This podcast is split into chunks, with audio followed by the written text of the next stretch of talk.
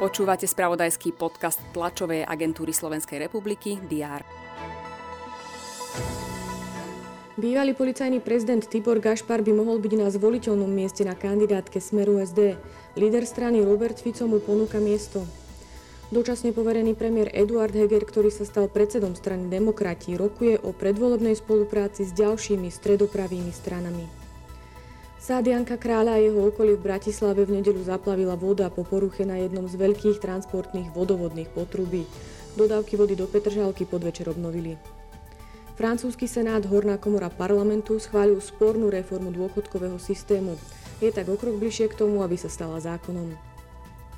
Americká lyžiarka Mikaela Šifrinová dosiahla 87. víťazstvo vo svetovom pohári a prekonala absolútny rekord legendárneho švéda Ingemara Štenmarka. Jej 53. triumf v slalome pohára je najviac v akejkoľvek disciplíne medzi mužmi i ženami. Aj tieto správy priniesol víkend, je tu opäť pondelok, poďme sa pozrieť na prehľad očakávaných udalostí na 13. marca.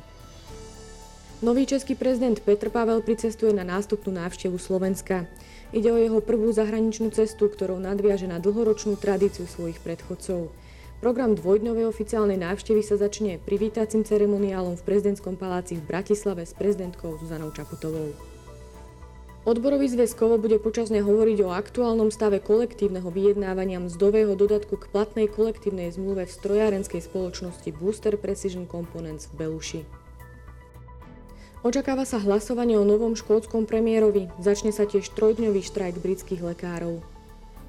Vatikán si pripomína 10. výročie zvolenia pápeža Františka za hlavu katolíckej cirkvi. Sledovať budeme aj majstrovstva Európy v šachu, ale aj kvalifikáciu o postup do play-off typu Slovenskej hokejovej ligy. Počas dňa bude prevažne zamračené, teploty sa budú pohybovať od 9 až do 14 stupňov Celzia.